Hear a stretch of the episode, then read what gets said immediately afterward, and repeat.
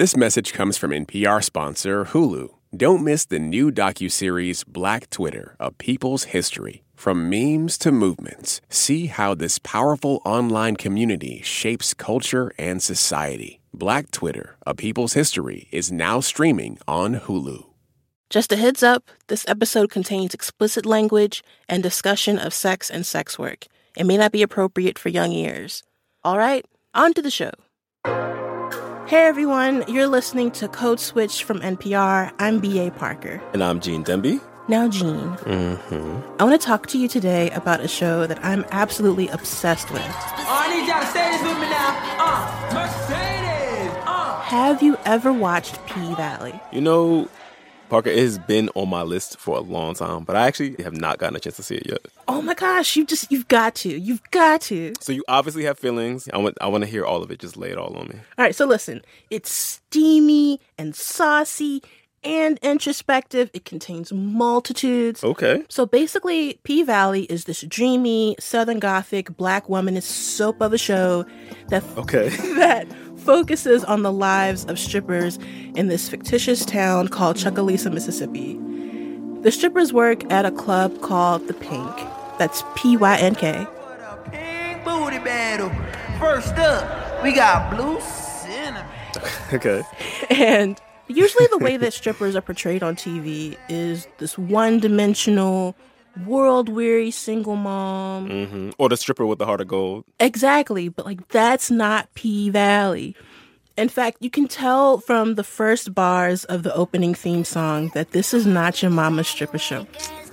I, I don't think my mom has a stripper show. Bands, then you know she gon' shake it. One, two, break 'em. Three, four. But as I said, the show isn't just steamy. You've got these amazing characters. There's the always glamorous Uncle Clifford, who is the owner of the Pynk. Rule number 45.22 Leave your baby daddy drama at home. There's Mercedes, who is the hit strong veteran stripper who keeps trying to retire, but she can't. Just when she thought she was out, they keep pulling her back in. Exactly. I'm just saying, my milkshake brings all the boys to the yard. And what, with all I've been doing, And then there's Keyshawn, who is this dreamer struggling to become a star and dealing with her abusive husband. Hey, what did he say? He was just hollering and screaming about wearing a mask. Oh, you gotten other complaints before. And the second season of the show, which is wrapping up this month, follows them all as they try to save the Pynk from being sold. Hmm. So I've seen a lot of discourse around P Valley, but I haven't obviously seen the show itself. I've seen a lot of people tweeting about, you know, the way it portrays black women and sex work. I've seen people arguing about whether the accents are accurate, right? Because it's set in Mississippi. I've seen people talking about how beautifully shot it is. And all the people I know in real life who really rock with this show um, are Southern black women. I guess you are kind of sort of, right? Yeah, because we love mess. Everybody loves mess, though. but we love mess. okay, fair enough. No, okay. P Valley first premiered in the summer of 2020 and has gained such a strong following since. The first episode of the second season had more than 4.5 million viewers across platforms. Yeah. So I wanted to talk to the mastermind behind this hit show, Katori Hall. And by the way, Gene, Katori Hall is the creator of P Valley, which is impressive enough on its own. But she's an award winning playwright. She won the Pulitzer Prize for drama for her 2021 play, The Hot Wing King. Okay. And P Valley started out as a play as well. And it was inspired by her childhood growing up in Memphis, Tennessee. And I actually grew up, like a lot of folks, I will say, uh, going to strip clubs. Started probably too young, uh, but you know, when you would go into a club, you would see just this amazing spectacle. I think southern strip clubs specifically there tends to be more of a show um, it's it's not just about stripping and taking off your clothes taking off your top it's really about these athletic sets that you get to see and, and throw money at the women right? And so it was just part of my upbringing in terms of uh, you know southern culture and seeing that and kind of being a participatory observer of the culture. Um, so fast forward I had moved up to New York, you know, just attending school, living my young adult, fabulous New York City life. And I actually started taking pole dancing classes at Crunch Gym, I remember. And in that moment, I realized how. How'd that go? It, I was just about to say, I almost threw up actually on my first day because I was on the pole and I just kept on spinning around and around and around. And then I was like, I'll be right back. I'll be right back. And I like had to run to the bathroom. So in that moment, you know, it kind of crystallized for me how hard what these women do is. And um, I figured out, you know, I should probably make a, a a story out of this. I was, you know, just inspired by um, the kind of super shero ness um, of the women that I had, you know, grown up seeing on the pole and then trying to do it myself. So I embarked on this six year long journey from that point of doing research. Um, I sat across from over 40 women over that time. I went to over 40 strip clubs. Respect. Oh, yeah. I, I did that journalism thing, like, really, really did a huge deep dive. Yo, I did everything but audition. I was like, man, I should have. I should have went up on that stage. I should have, you know, because I had done the the class, but I should have just gone ahead and went all the way. Um, but I kind of, you know, that's the thing. It takes a lot of bravery, I think, to do that, and I just wasn't as brave. Uh, the play came out of that, all of that. Mm-hmm. And I learned very quickly in 2015, which is when the play Pussy Valley was produced, that it it should have been a TV show because there was just so much going on and like so many interesting characters and the dynamics just begged for a deeper exploration that could go on for multiple seasons. And so I decided to go out to LA and pitch it. And I remember like everybody was like clutching their pearls, you know, at my pitch. because I just think they were like, we're this is titillating, this is interesting, but there's just like no way in hell that we're gonna do a show about strip clubs, you know, black women down south, you know, stripping, um, just because there's it was like a cultural landmine. You know, there's this history of the hypersexualization of black women. And so I just think that people are like very hesitant to take that on.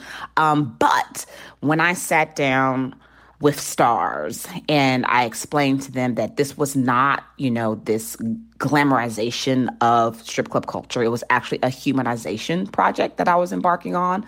They really, really understood where I was coming from. And they gave me that shot. They were the only place that said yes. Hmm. But as my mama always said, all you need is one yes, girl, and you just gone through the door. what you gonna do with your yes? And so this is my yes. oh my gosh, that's that's to be on a bumper sticker. What are you gonna do with your yes? Mm-hmm. Mm-hmm. For me, the show just like every episode feels like a quiet revolution. Ooh, I love that. I love that. Yeah, because like a, a lot of that's through the show's black female agency and it's queer agency where you know strippers are in control of their bodies which is such an historical contrast to how strippers and their families are typically portrayed in the media. I mean the, the biggest episode this season that well the one that's been talked about a lot is like the story um, of one of the strippers mercedes helping her 14 year old daughter grapple with the decision of whether or not to get an abortion in the scene we're about to hear, Mercedes and her daughter Terica are talking about the fact that Mercedes actually got pregnant with Terica as a teenager and had questioned at the time whether or not to get an abortion herself. You did want an abortion? I'd be lying if I say I never considered. But that's all I ever did was consider. Because Patrice ain't give me no choice. She made me have you. And you know what? I'm thankful every day. Because sometimes God uses the devil to give you your blessing. All I ever wanted was for you to have choices, Terica, and to make them for yourself. It's a very emotional and very complex scene.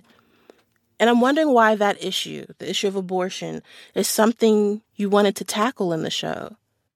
I think it's because it is so emblematic of just the Black female experience. And I just think it's so important to be honest about everything that we're going through. You know, it's not a lot of us who live at the intersection of race, class, and gender.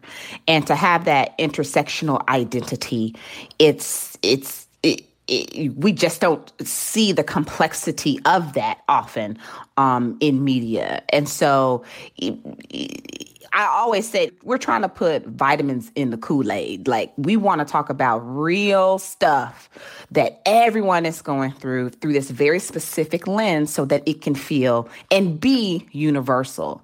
I mean, I love when we drop an episode and you see the comments on Twitter or on Facebook or on Instagram, and people are kind of rising up and saying, oh my God, that's me.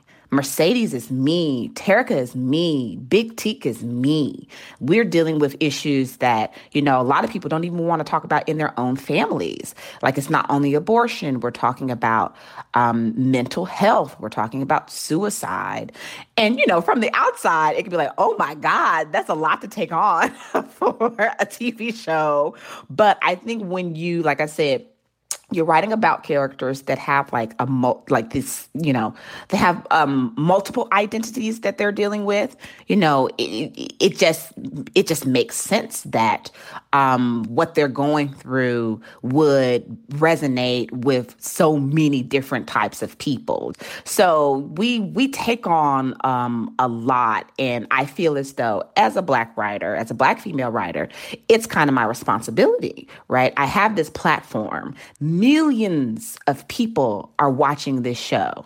So I think that's one of the main reasons as to why we we tell the stories that we do. We tell the kind of deep and dark stories that we do, um, which you know, some people have been a little, I would say, they're uncomfortable. They've been made to feel very uncomfortable. But you know, it's sometimes it's really hard to look in the mirror. Sometimes it's really hard to look at your reflection, especially when you don't like what you see. Um, but that's the power, I think, in in this particular medium of TV, where we are going to um, just just be honest, be true. We use, as I say, fiction in order to tell the truth. And you say you just said this great thing about putting the vitamin C in the Kool Aid. Like, how do you write about these very complex and maybe contentious topics without having the stamp of issue show or without being preachy. I think it has a lot to do with the fact that it's all very character based. It could come off very easily, I think, in the wrong hands as, like you said, very preachy, heavy handed, uh, like even political. But for us, because we've created these characters that feel so real and we've created characters that people like really want to hang out with, like everybody and their mama want an Uncle Clifford in their life. everybody want a roulette as their friend, right? Whew. So by tackling these issues and these stories through these characters that, you know, just feel like your home girl or your homeboy, you know, you just I think in a weird way, you're able to take in uh, the vitamins a little bit more. Yeah. And I mean, two of the characters and their storylines that I find particularly interesting is the relationship between Uncle Clifford and Lil Murda. Mm-hmm. And I wonder if you could tell us about those characters. So, Uncle Clifford is the owner of the Pynk. Um, she has been wrestling with trying to, you know, keep the Pynk you know, in her hands and, and keep the, the Pynk, you know, fiscally healthy. She is non-binary, but she goes by, she has uh, she and her, she uses she and her pronouns. Mm-hmm. Um, and even in season one, you know, she began to cultivate this in the closet relationship with uh, this up and coming trapper rapper named Lil Murda. And initially it felt like just this kind of lusty sexual connection, but over time it has grown to be something deeper. I think Lil Murda in that he is, you know, so masculine, so sexy, like has all this swag and has not been com- he's honest with himself about I think his identity, but I think that he is well aware that uh, you know as a rapper, as a rapper who does you know gangster rap, if he came out, I, he knows that he wouldn't be I would say em- embraced, mm-hmm. and so last season. um Lil Murda, you know, in an attempt to kind of flex mm. uh, in front of this music executive, he basically dismisses Uncle Clifford, which, you know, um, hurts her to her core and kind of brings into sharp relief this thing of can, you know, these two, you know, human beings, one who has a more feminine mm-hmm. uh, uh, gender performance and this other one who has a more masculine uh, gender performance, can these two kind of live loudly in the light in a relationship? And so that has been one of the major struggles um, over the course of these past past two seasons for these two particular characters. What I have found so interesting, and I joke about this all all the time. I'm like, did I just create, you know, uh, a stripper show so that I could hopefully write one of the best love stories between two black queer people of all time? Because it's so interesting that people are so invested in this relationship. The the will they or won't they make I'm it? here for it. Um, everyone, even people who you know are low key homophobic or high key homophobic, they're they still because Lil Murda is so tender. Because there's a he's a tenderoni. He absolutely is a lover, and he's also a fighter. How come you let me back inside? Cause you needed me, and I needed you. All right, after the break, we're talking about some other lovers and fighters, the folks on social media who cannot stop arguing over P Valley. We just did not know how much uh, there would be an uproar to the point where there was a cancel P Valley hashtag. Stay with us, y'all.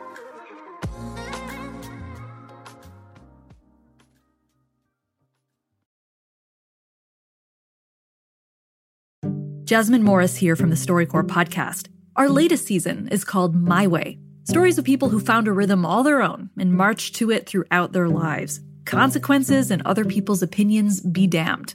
You won't believe the courage and audacity in these stories. Hear them on the StoryCorps podcast from NPR. Big news stories don't always break on your schedule. But with the NPR app, news, culture, and podcasts are ready when you want them in your pocket. Download the NPR app today.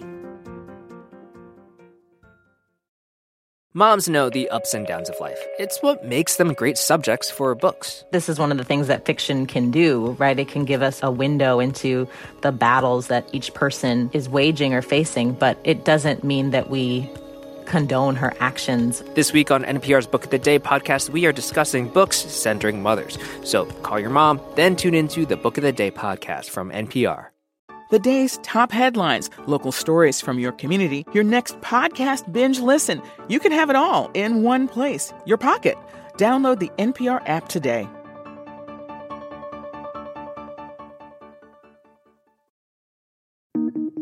Listen to Embedded for moments that stay with you I could smell the smoke, I could smell the dust. Voices that resonate. Stories that change the way you think about your life.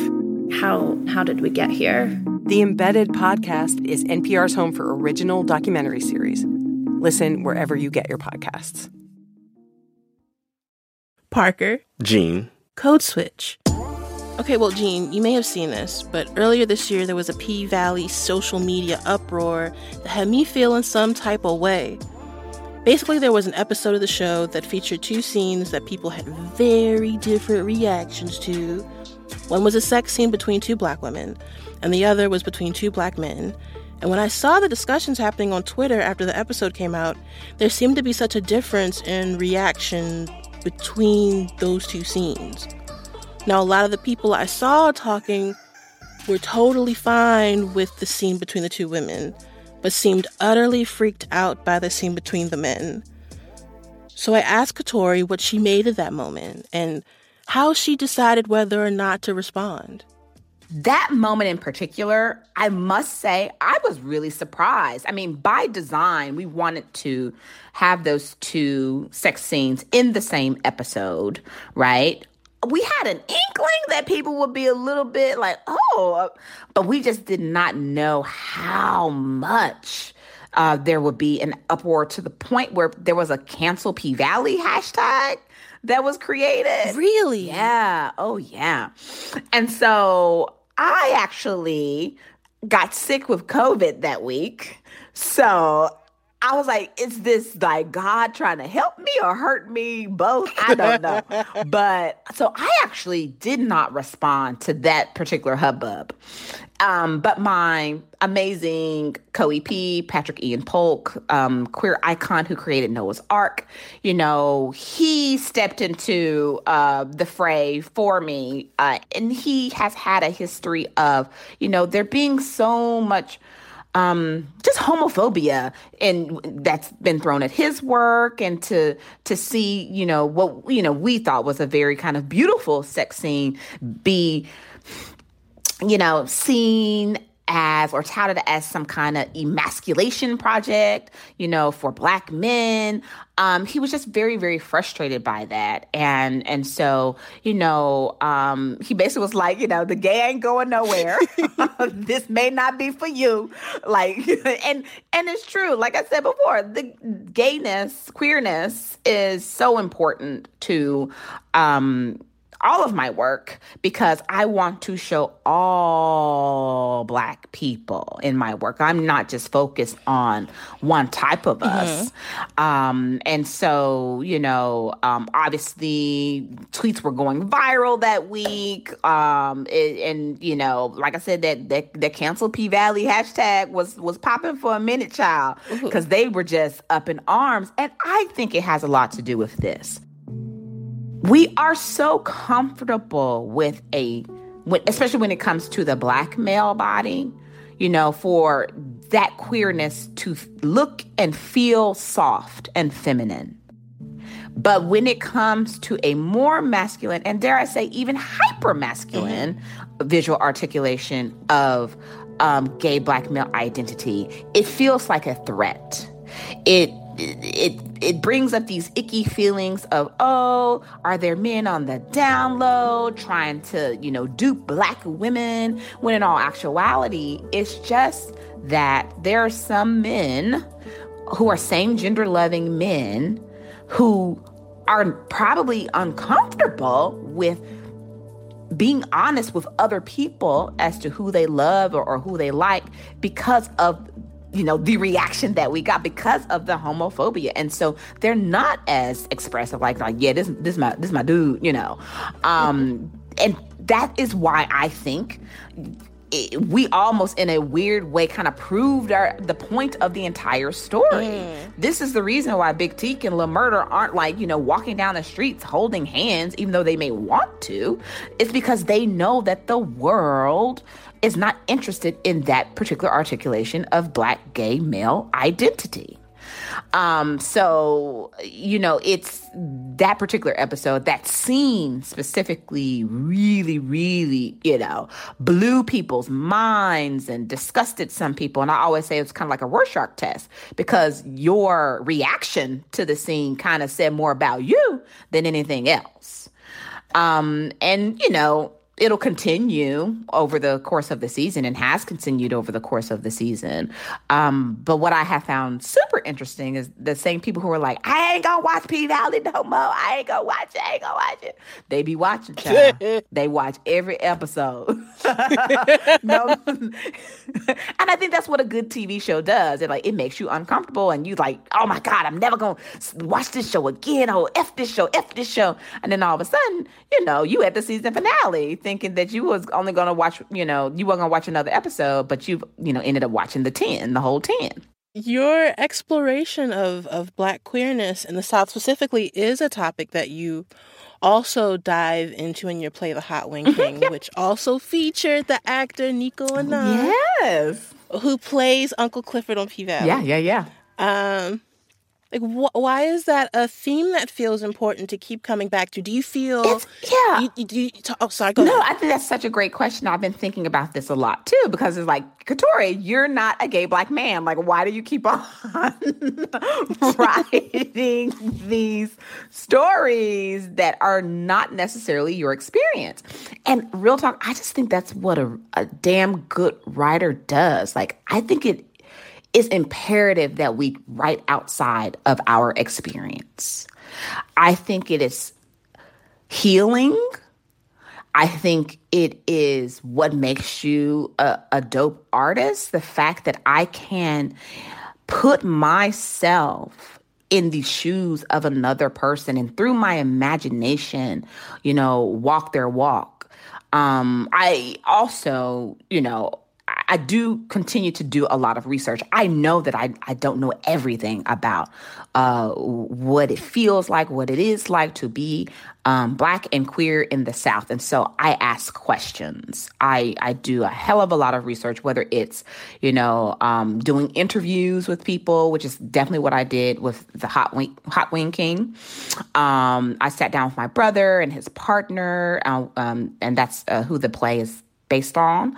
Um, and I I really wanted to hear how it was as these two black men who um, just broke through and decided that they were going to be together like just so that people know like the hot wing king is about um, two, two black gay men in memphis tennessee and one of them has recently just kind of come out of the closet is in the midst of a divorce has sons like has lived that life like a hetero life and has decided that he's going to be true to himself. And over the weekend of a uh, as they pre- prepare for a hot wing contest um, they kind of really you know um, put 10 toes down in terms of their relationship and, and how they're going to move forward um, to, together as a couple. And so the fact that my brother and his partner had lived that life. Um, and um, I wanted to kind of like dedicate this show to their love and to their resilience. And so, um, yes, it it requires a lot of imagination on my part, but I always, always bake in the truth, especially when it's not exactly my own life experience. How do you feel when people get called out for writing about communities that other than their own or or for doing it badly? You know, for me, I, I have run into some, I would say, tricky interpretations of, of other communities, you know, from people who are outside of that community. Um, like when a white person is writing about a, a, a, a the, the black community in any way.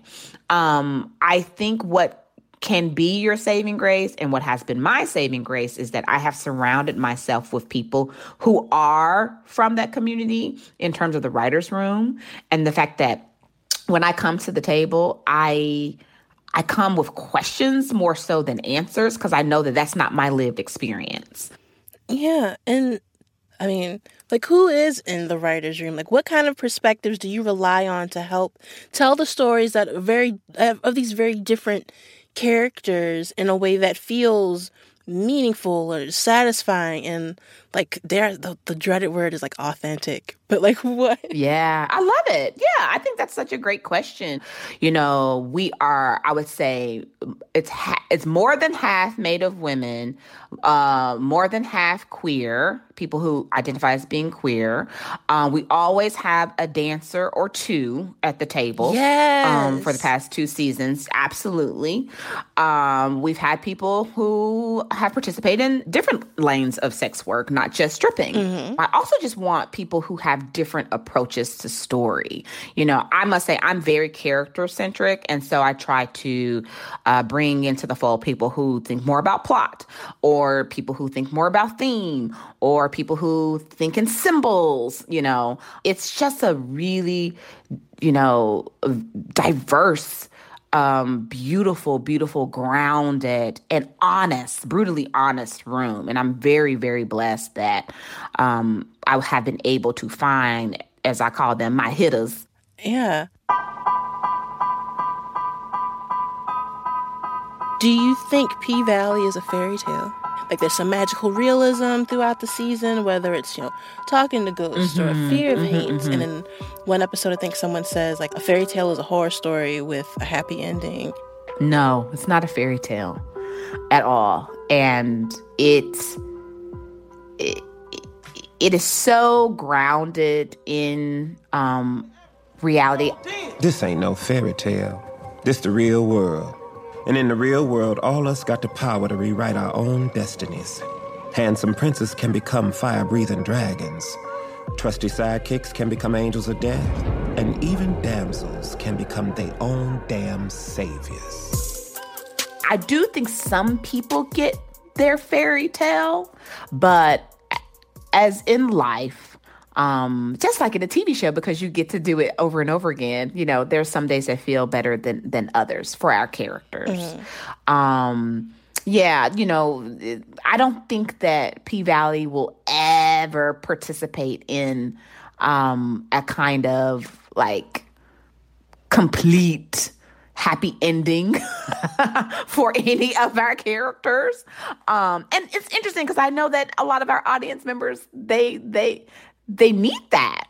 Um, but I just think that to speak honestly about what is happening today, especially with where the show is set, we just have to be way more honest and real. But I do think that some people can get their fairy tales. I think the characters that get that um, have to grind for for that fairy tale. I do think that the um, despite all the darkness, there is light in Chucalissa, but it's just not every day.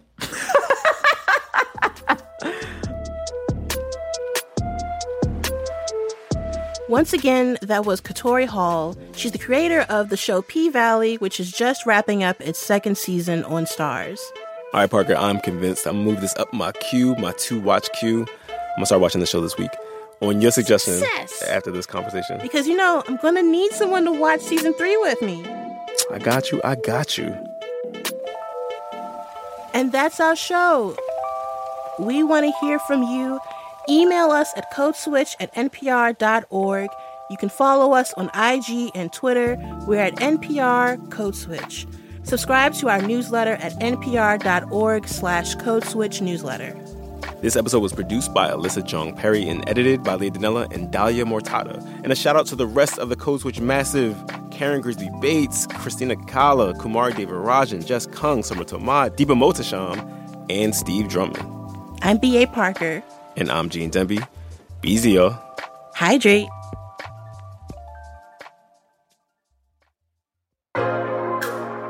Hey there.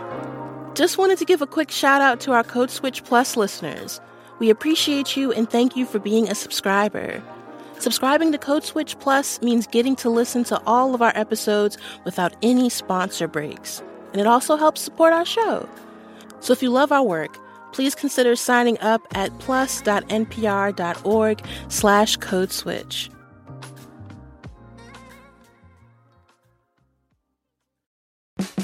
On this week's Wild Card, we talk with Issa Rae about those moments where our lives could have gone another direction. Definitely wasn't supposed to be with that guy at all. At all. But I still think about it. I'm Rachel Martin.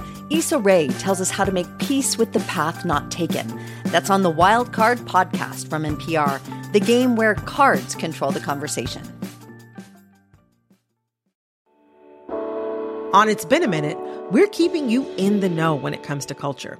I break down the latest trends and the forces behind them and introduce you to the creatives who think deeply about how we live today. Come for some good old cultural analysis and have a few laughs with me. Listen to the It's Been a Minute podcast from NPR. Summer is for going to the movie theater because it's too hot to stay home. It's for driving with the windows down, listening to your favorite music. It's for stretching out while you're on vacation to gobble up a TV show. For a guide to some of the TV, movies, and music we are most excited about this summer, listen to the Pop Culture Happy Hour podcast from NPR.